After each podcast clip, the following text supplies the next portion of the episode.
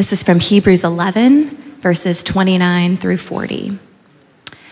By faith, the people crossed the Red Sea as on dry land, but the Egyptians, when they attempted to do the same, were drowned. By faith, the walls of Jericho fell down after they had been encircled for seven days. By faith, Rahab the prostitute did not perish with those who were disobedient, because she had given a friendly welcome to the spies. And what more shall I say? For time would fail me to tell of Gideon, Barak, Samson, Jephthah, of David and Samuel and the prophets, who through faith conquered kingdoms, enforced justice, obtained promises, stopped the mouths of lions, quenched the, fi- the power of fire, escaped the edge of the sword were made strong out of weakness, became mighty in war, put foreign armies to flight. Women received back their dead by resurrection. Some were tortured, refusing to accept release so that they might rise again to a better life. Others suffered mocking and flogging and even chains and imprisonment. They were stoned, they were sawn in two, they were killed with a sword. They went about in skins of sheep and goats, destitute, afflicted, mistreated, of whom the world was not worthy, wandering about in deserts and mountains and in dens and caves of the earth. And all these, though commended through their faith, did not receive what was promised, since God had provided something better for us, that apart from us they should not be made perfect. This is the word of the Lord. You can have a seat.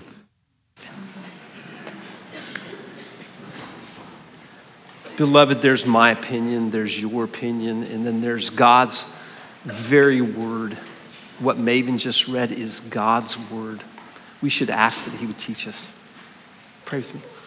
Father, thank you that you have not left us alone um, to make sense out of life on our own.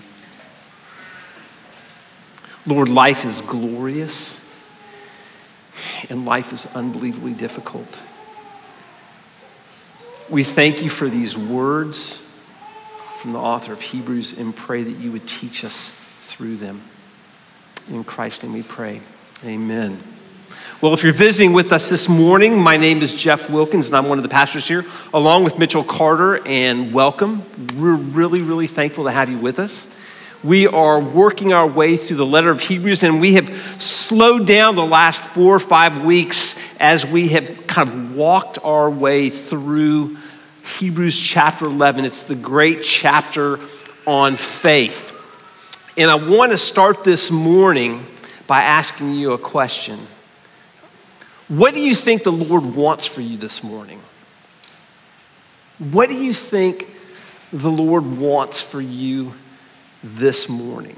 I think if the author of Hebrews were here, uh, he would say that what the Lord wants for you this morning is an ever increasing faith. Faith in the promises of God, faith in the person of God, faith that is not just an intellectual assent but actually faith that impacts and shapes and transforms and, and enables you to endure, but not just to endure, but to actually enjoy the Lord in life. Think about the way that kind of faith would transform the way you speak to your roommate or to your husband or to your wife or to your friends or to your parents or to your siblings. Think about that way, the way that kind of faith would impact and shape your work, whether your work is at home or in the office or at school. Think about the way that kind of faith would shape the way you play or the way you worship this morning or the way you worship tomorrow morning. As we've seen over and over in this chapter, if it's about anything, it is about faith. The author is hammering on us faith, believe, faith. Why? Well, to quote a, a pastor friend of mine, faith is the heartbeat of the Christian life. Without a heartbeat, you were dead. Without faith, there is no spiritual life in you. It's pretty intense. How, how should faith function in our lives? Well, let me ask you another question. What's going to happen tomorrow morning sometime between 6:45 and 7 a.m.? The sun is going to rise. There's, there's no doubt in anyone's mind who sits here, whether you believe in Jesus or not, you know that the sun is coming up tomorrow, sometime between 6:45 and 7. I know that because I was awake and I watched the sun come up this morning. When you go to bed tonight, you, you're banking on the fact that the sun is going to come up tomorrow. I mean, you're not just banking on it, you're setting your alarm and, and you've already thought about what tomorrow's gonna look like. You've made plans, you've made arrangements. You know that the sun is coming up tomorrow. And so it shapes not just today, but it shapes what you're thinking about for tomorrow. There is no question, there is no doubt. Well, that's what the Lord wants for you this morning. Except instead of the rising of the sun, the Lord wants you to have faith in Him and his promises, that, that he is working all things for his glory and for your good, that, that he will complete the good work that he has begun in you, that, that he will never leave you or forsake you. The day will come when he will make all things new, that the day will come when you will finally see him face to face and you will be freed from the chains of sin. How, how do you think your tomorrow would be different than your today or even than your yesterday if God's promises were that certain to you? If God's promises were as certain as the rising of the sun? Well, here's the thing they are. They are. In fact, according to Jesus Christ Himself, they are more certain than the rising of the sun. He says in Mark chapter 13, Heaven and earth will pass away, but my words will not pass away. His promises are certain. How would your life look differently tomorrow if you actually believe that? Another question Why is it so hard to believe that? Why why do we have such a hard time living our lives today in light of God's promises? Why do we so often live our lives as if today is all there is and today is all there ever will be? Why? Well, it's because we live by sight rather than faith. We see the brokenness and the struggle and the consequences of sin all around us. And we see the brokenness, the struggle, and the consequences of sin within us. And we are tempted to conclude the sun is not going to come up tomorrow. Which is why the author of Hebrews writes these words, and particularly these words in this passage. We need to see two things this morning in this passage. The first thing we need to see is this that a faith that triumphs looks to God's promises in the face of our weaknesses. After mentioning the Israelites' miraculous deliverance from slavery, from centuries of slavery in Egypt at the Red Sea, after recalling our attention to the fact that by faith the walls of surrounding Jericho came tumbling down, even though the Israelites did nothing more than march around the city seven times, blowing some horns and shouting to the Lord, even after reminding us of God's faithfulness to Rahab, who by faith trusted him rather than the powers and might of the armies of Jericho, the author writes these words. He says, and what more shall I say? For time would fail me to tell you of Gideon Barak, Samson, Jephthah, of David and Samuel and the prophets, who through faith conquered kingdoms, enforced justice, obtained promises, stopped the mouths of lions, quenched the, the power of fire, escaped the edge of the sword, were made strong out of weakness, became mighty in war, put foreign armies to flight. Women received back their dead by resurrection.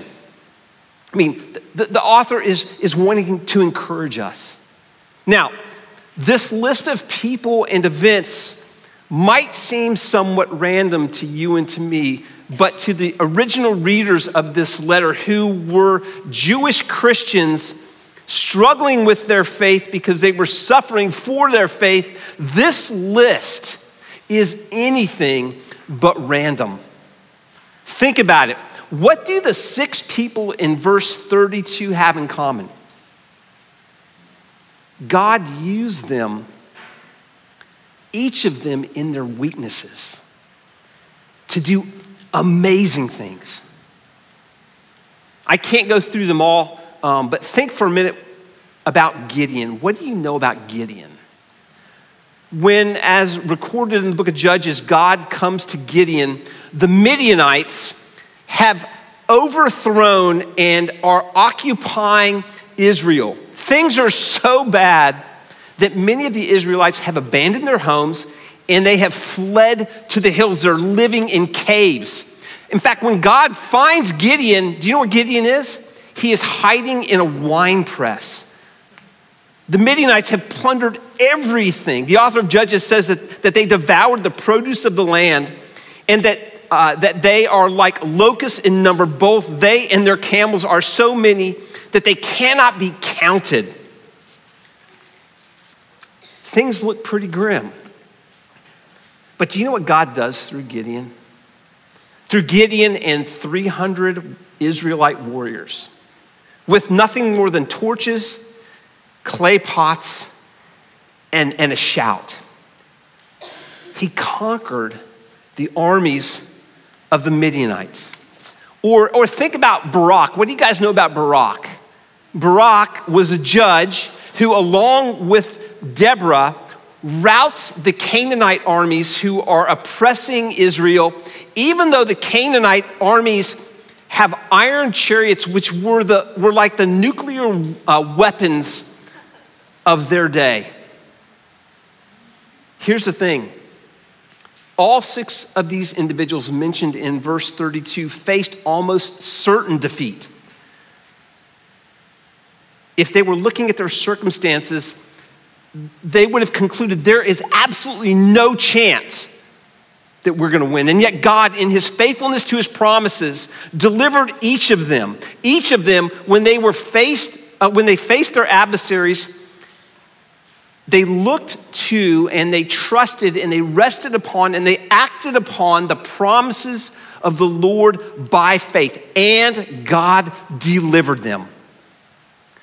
What does that mean for us? Well, it means this it means that God is not limited by our abilities. And more importantly, God is not limited by our inabilities.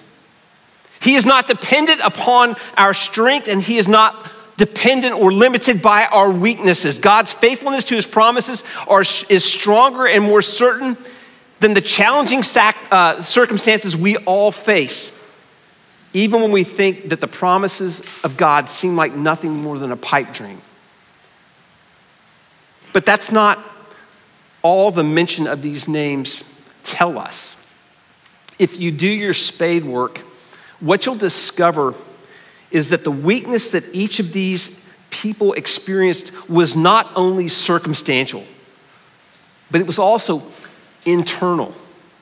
It was, um, it was spiritual in nature, it was moral. I mean, think about Samson. What do you know about Samson? His life begins with tremendous promise.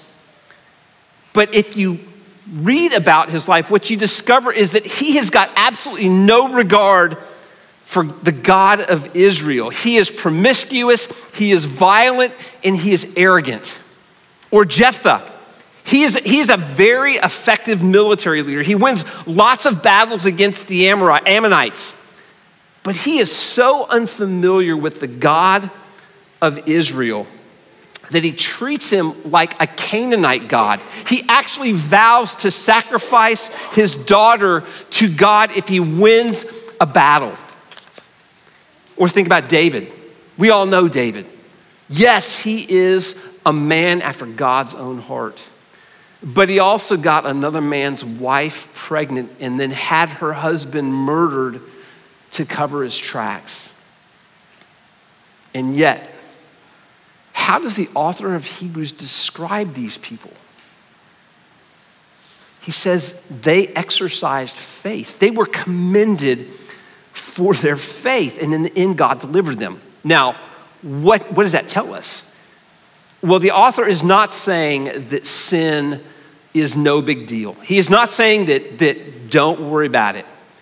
Uh, just think back to his stern and sober warnings in Hebrews chapter 6 in Hebrews chapter 10.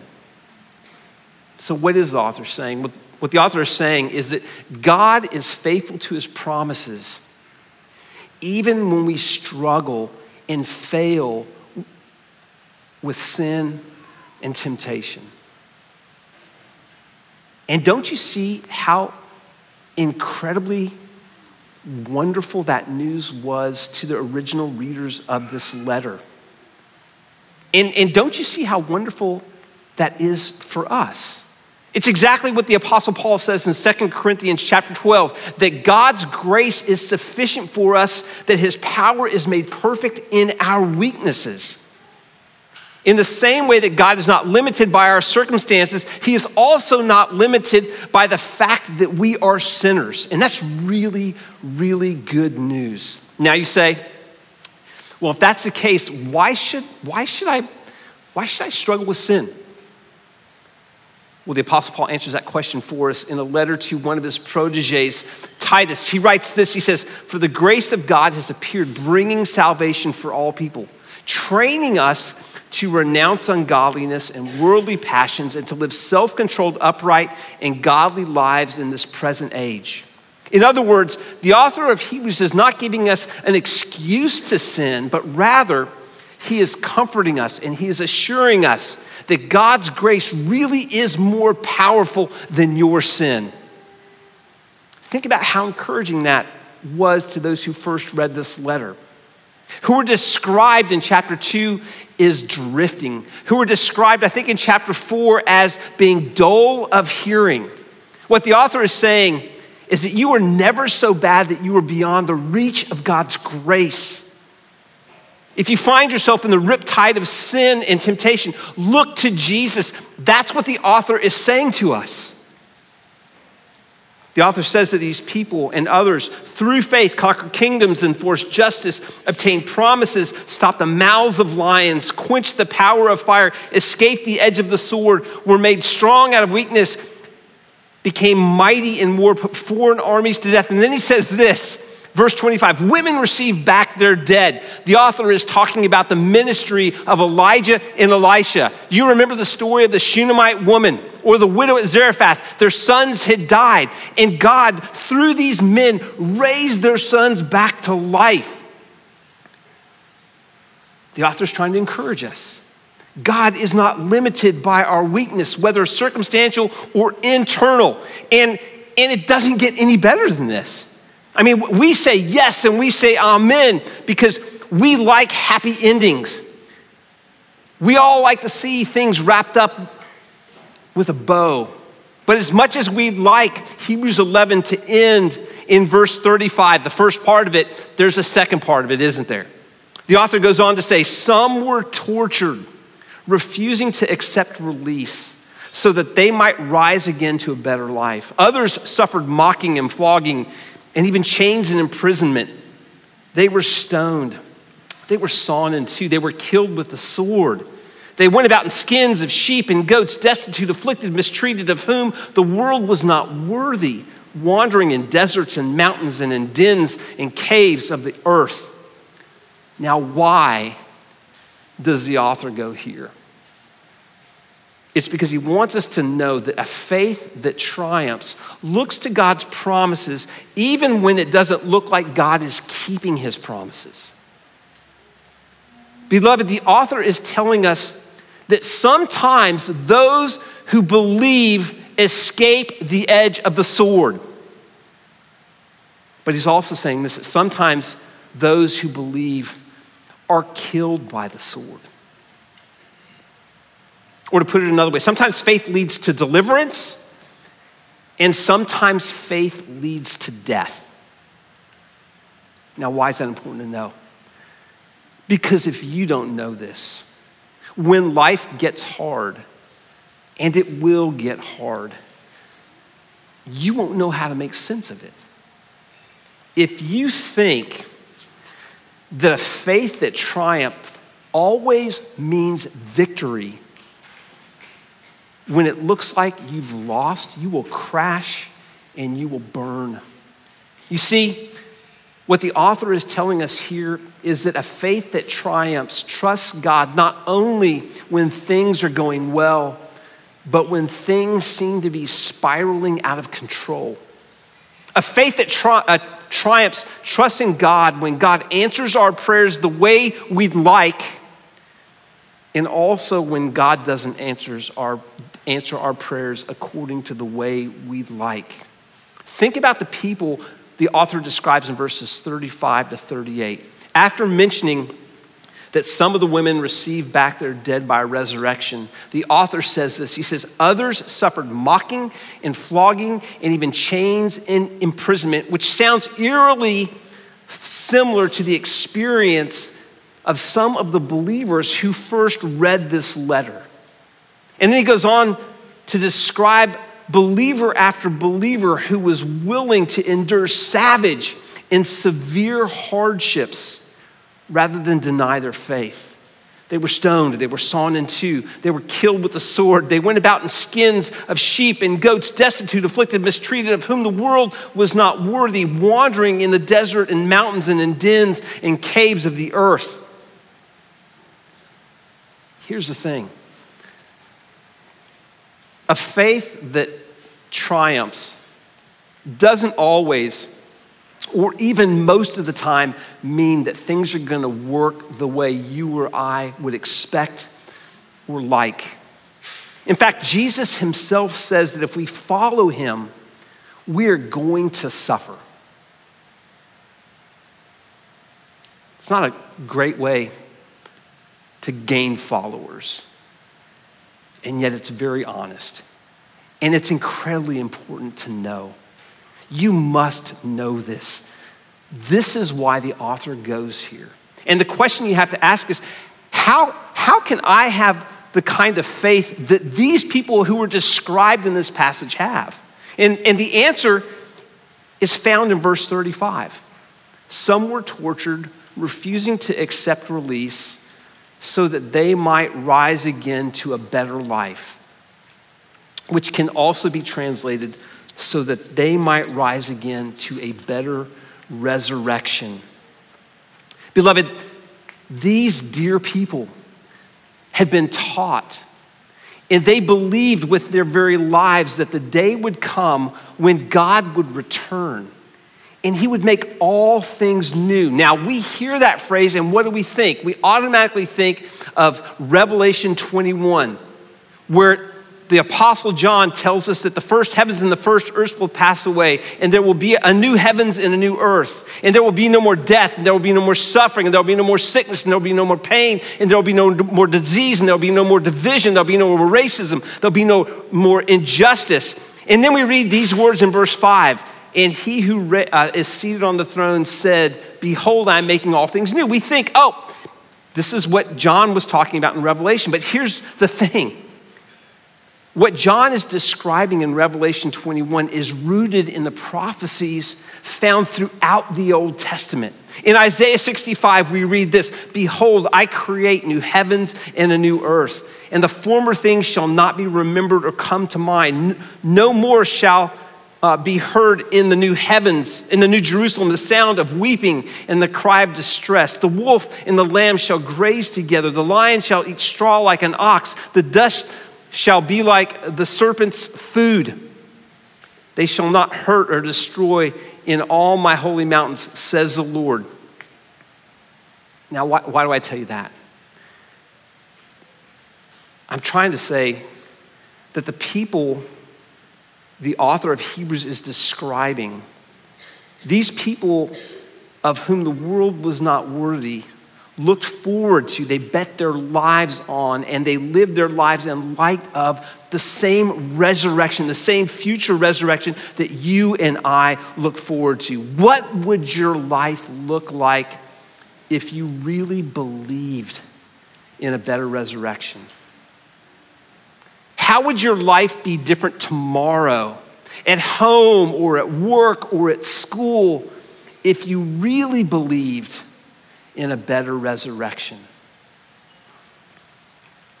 In the words of the missionary Jim Elliot, he is no fool who gives what he cannot keep to gain what he cannot lose. Beloved, these saints of old, they believed that God was better than anything this life can give us, and that death can never take him away. Actually, death can only usher us into his glorious and majestic and unspeakably beautiful presence, which is why the Apostle Paul, while sitting chained to a Roman guard in a jail in Philippi, can write these words For me to live is Christ, but to die is what? Gain. Again, how, how, do you, how do you get this? Well, in verses 39 and 40, the author says something that should get our attention. He says, And all these, though commended through their faith, did not receive what was promised, since God had provided something better for us, that apart from us, they should not be made perfect. Now, what does that mean? It means that we sit in an amazingly privileged position. That, that we, we are in a place of privilege that our Old Testament brothers and sisters did not enjoy. They lived with God's promise. Genesis 3:15. They lived with the promise of the seed of the woman. Genesis 12, they live with the promise of the seed of Abraham. Isaiah 53, they live with the promise of the suffering servant. Daniel 7, they live with the promise of the coming of the Son of Man. The Psalms, they live with the promise of a king who would reign from east to west, from north to south, and whose dominion would have no end. They live with the promise. And yet we live with the fulfillment of that promise. That all the promises of God find their yes in Christ Jesus. That at the cross, our redemption has been accomplished once and for all. It is finished. That in Christ Jesus, the blessings of the new covenant, the peace with God, access to the Father, the indwelling, sanctifying work of the Spirit of the resurrected Christ are really here now. That with him the believer is raised to newness of life. Therefore, if anyone is in Christ Jesus, he or she is a new creation. The old has passed away and the new has come. We don't just have the promises, we have the person. And what that means is that we know how the story ends. We know how the promises are fulfilled in the person and work of Jesus Christ. They had to wait for centuries. We know the end of the story. Do you see the difference that this makes? Jesus endured death and rose to new life. Looking at him, we know what will happen to us because we are united to Him. He is described as the first fruits of the harvest. We are part of that harvest.